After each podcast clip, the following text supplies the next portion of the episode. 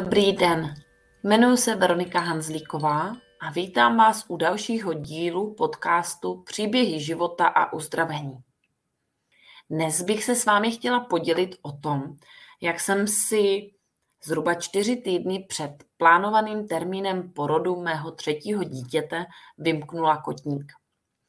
Tenhle pád a vlastně tenhle úraz se stal takovou příležitostí ke sklidnění a já jsem na základě toho napsala na svůj blog veronikahanzlíková.cz eh, právě článek, který má název Pád nejen ten fyzický jako příležitost ke změně, sklidnění nebo dosažení pocitu štěstí. A dneska bych se s vámi o tenhle příběh chtěla podělit. Co vezete? Kotník, Zaslechla jsem ze svého lehátka, když mi záchranáři dovezli na ortopedicko-chirurgickou ambulanci Pražské Vinohradské nemocnice. Žádné, koho vezete, paní s úrazem kotníku. Prostě kotník, žlučník, porod a podobně. No jo, je to tak, jak mi kdysi dávno říkala jedna paní doktorka. Odpuste nám to, ale takhle si zjednodušujeme konverzaci. Jak jsem k úrazu čtyři týdny před porodem přišla? Spěchala jsem. Nechala jsem na chvíli obě svoje starší děti na hřišti kousek od domu a běžela jim domů pro čepice. Foukalo a já to vzala s kratkou. S kratkou, kterou procházejí s oblibou děti. Ne ženské pár týdnů před porodem. Jenže já jsem byla v docela dobré fyzické kondici a chtěla si ušetřit pár kroků. A hlavně zrychlit svůj návrat na hřiště. Je to tam dost prudké. Takový kopeček, který se svažuje a je tam úzká cestička. Když jsem se natahovala, že se chytnu stromku, abych bezpečně prošla, najednou se mi protočil kotník. Uslyšela jsem křupnutí. Kotník, možná i v důsledku rozvolněných vazů před blížícím se porodem, nevydržel a já se sesunula z kopečka dolů. Naštěstí jen po kolenou a nohách. Když jsem se přes prvotní šok a bolest v kotníku začala zvedat, Moje první myšlenka byla, hm, a co teď? Na hřiště za dětmi nedojdu, ale k našemu baráku taky ne.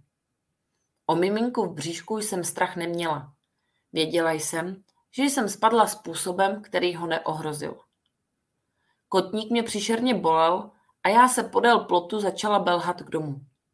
Naštěstí mě z balkonu uviděla sousedka a běžela mi pomoci. S ohledem na těhotenství a to, že nebyl můj muž doma, jsme se shodli, že si raději zavolám na 155 a zeptám se. Řekli mi, že mi pošlou sanitku. Jen si musím chvíli počkat. Sanitka přijela po 50 minutách. Ten čas ale pouze konstatuji, nestěžuji si. Nekolabovala jsem a nešlo mi o život. Naopak jsem byla vděčná. Vděčná za to, že žiju tady v České republice kde mě i s vymknutým kotníkem, kvůli tomu křupnutí jsem se bála, jestli není zlomený, odvezou sanitkou na pohotovost. A i když jsem přímo na ambulanci pak ještě čekala téměř tři hodiny, byla jsem opravdu vděčná. Žádnou přednost kvůli tomu, že mě přivezla sanitka a že jsem ve 36. týdnu těhotenství jsem sice neměla, ale i tak mi to nevadilo. Spoustu věcí totiž očekáváme automaticky že lékařská péče je pro nás kdykoliv dostupná a že je víceméně zadarmo. Ale není to v každé zemi a dokonce ani ve vyspělých zemích, jako je třeba USA. Tam si ti chudší nemůžou dovolit platit ze svých výdělků do systému a nedělá to automaticky a ze zákona ani jejich zaměstnavatel. A pak mají smůlu, nejen při menších a ne tak vážných úrazech. I proto jsem celou dobu, co mě vezli na ošetření, a také, co jsem tam čekala, v duchu děkovala. Za to, že systém péče tu funguje a dostane se mi ošetření. Za to, že se sousedka a zároveň maminka spolužáka mého syna postará o obě moje děti, než se vrátím domů. Za to, že můj muž pro mě může přijet pak do nemocnice autem a odvést mě hlavně tím autem. Za pohyby miminka v bříšku a to, že jsem nespadla ještě mnohem hůř. Na ambulanci pak kousek ode mě na dvou lehátkách čekali dva pánové z LDN. Jeden se mě ptal, kolik je hodin a pak si pozdychl. Už jsem tu čtyři a půl hodiny, ale on tedy čekal pak už na odvoz sanitkou zpátky do LDMky. To, že jsem si musela počkat, až mi sanitář odveze na záchod a tvářil se přitom všelijak, tak ve srovnání s pánem z LDN najednou pozbývalo na důležitosti. I když pro člověka s ulcerózní kolitídou nebo dráždivým tračníkem, který mě občas jako důsledek kolitidy také dokáže potrápit, to zase tak málo důležité není. A možná na tohle téma brzy napíšu další článek. Prostě zraněných lidí a některých v mnohem horším zdravotním stavu bylo kolem mě plno. A já si znovu říkala, že jsem vděčná, jak to dopadlo. Když mi pak po rengenu řekli, že nemám ten kotník zlomený, ale v uvozovkách jen vymknutý, byla jsem snad i šťastná. Bohužel, nebo bohu dík, jsem ale neměla u sebe žádnou knížku na čtení a navíc jsem měla vyčerpaná data na mobilu. Proto jsem se rozhodla meditovat. Podařilo se mi to a dostala se do příjemného klidu a odezdání se plynutí času i situaci.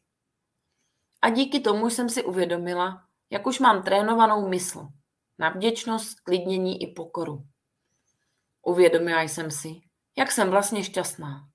A taky, že jsem si prošla už tolika peripetiemi a naučila se brát každý pát jako příležitost. Ke změně, sklidnění nebo aspoň zamyšlení. Když jsem pak o víkendu ležela doma s nohou nahoře, manžel se věnoval dětem a domácnosti. A já si po dlouhé době četla knížku. Objevila jsem v knize Jíst, meditovat a milovat krásné moudro. Pořád vzpomínám na jednu poučku své guru ohledně štěstí. Říká, že lidé mají obecně tendenci považovat štěstí za nějakou náhodu, která se objeví a se stoupí na vás jako pěkné počasí. Ale tak štěstí nefunguje. Štěstí je důsledkem osobní snahy. Bojujete o ně, usilujete o ně, trváte na něm a někdy dokonce i cestujete kolem světa, abyste je našli. Musíte se neoblomně účastnit projevů vlastního blaha. A jakmile dosáhnete stavu štěstí, nikdy nesmíte přestat bát o jeho uchování. Musíte projevovat mohutné úsilí a neustále mu plavat v ústery. Pokud se zastavíte, ztratíte svou niternou spokojenost. Je snadné se modlit, když strádáte, ale pokračovat v modlitbách i v situaci, kdy se krize přehnala, je obdobou stvrzujícího procesu, kterým své duši pomáháte, aby se přidržela dosažených met. Tohle říká autorka knihy Jíst, meditovat a milovat. A já pokračuji.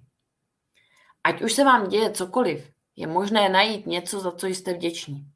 Z čeho se můžete poučit a jít dál. Ano, často to bolí, ale jde to. A i to pomyslné štěstí jde najít ve střípcích každodenního života a je možné si ho udržet. Nechci se to vychloubat, jak jsem tuhle situaci zvládla. To chraň Bůh.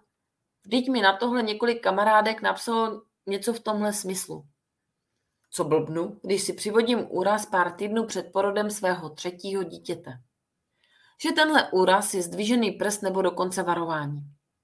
A můj muž mi po uhoněném víkendu kolem mě, dětí a domácností řekl, to jsi udělala určitě schválně. Týden předtím jsme totiž docela intenzivně řešili, že se cítím přetížená a potřebuji, aby se ještě o něco víc zapojil do péče o děti i domácnost. A tak si, se mi moje přání splnilo. Oba jsme se tomu zasmáli a i když svůj úraz jako žádné varování ani zdvižený prst nevnímám, cítím, že tenhle úraz ani nebyl náhodný. Prostě jsem už pár dní před ním cítila, jak potřebuji zpomalit a moje tělo tímto způsobem vystavilo stopku.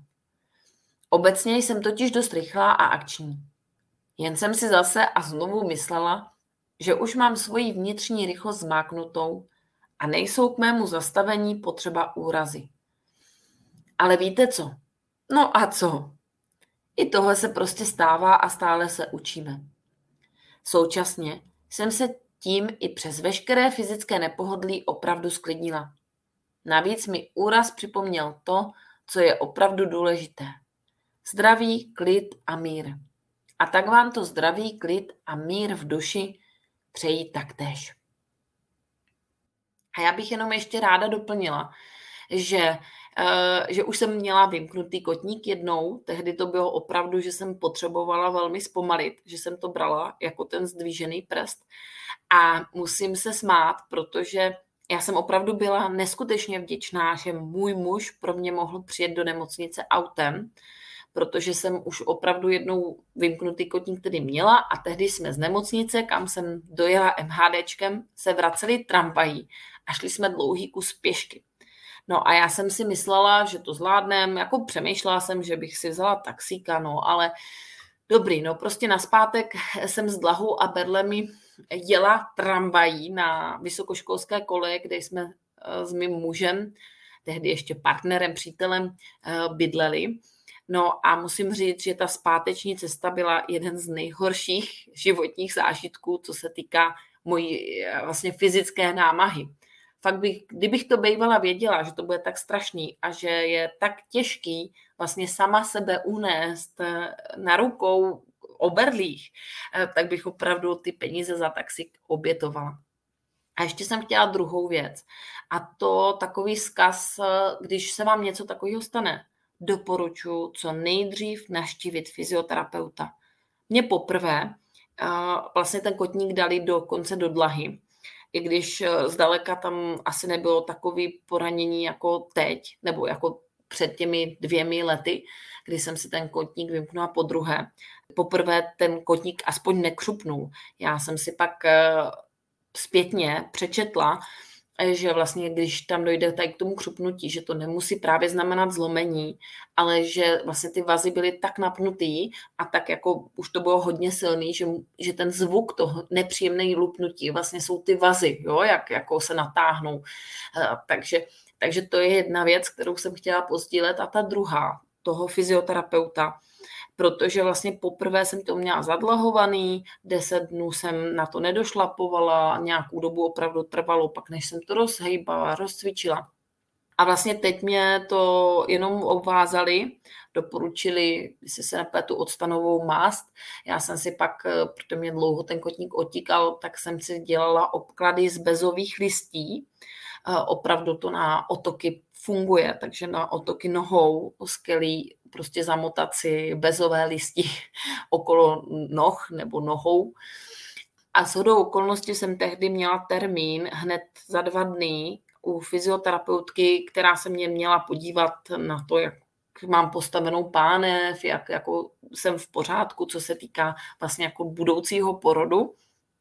A ona mě ten kotník velmi opatrně, jemně prohejbala, promačkala, uvolnila vazy, vysvětlila mě jako těhotný, jak vlastně mám chodit, že nesmím skákat, že je to velmi špatně pro to miminko, že by se mohlo ještě otočit do polohy jiné než vlastně hlavou dolů, a což je opravdu čtyři týdny před porodem velmi nežádoucí. A vysvětlila mě, jak mám správně našlapovat a musím říct, že ten kotník se opravdu jinak hojil. A prakticky, i když jsem byla těhotná, měla jsem velkou váhu, tak, tak vlastně byl zhojený mnohem, mnohem rychleji, než eh, ve fázi, kdy jsem ten kotník měla zadlahovaný a dlouho pak trvalo, že mě ta noha bolela a ten kotník prostě se ozýval dlouhý roky. A teďka mě tím, že mě to paní fyzioterapeutka prohýbala, uvolnila, řekla mě, jak mám správně chodit, jak mám opatrně s tím obrovským břichem našlapovat a pomohla mi, tak, tak ten kotník fakt do týdne, byť byl fialový přes celý nárt, přes celou nohu, a tak, tak byl na tom velmi, velmi slušně. Plus ještě jsem také trošku dýchala, o tom možná opravdu někdy příště, takový dech, který vlastně vychází z učení kraniosakrální terapie a mám také pocit, že se podílel na tom velmi dobrém hojení. Přeju vám, ať nemusíte mít žádné pády a úrazy, abyste se sklidnili, a nebo vám to něco připomnělo, a aby to nebyl pro vás žádný zdvížený prst. A přeji vám dobré zdraví.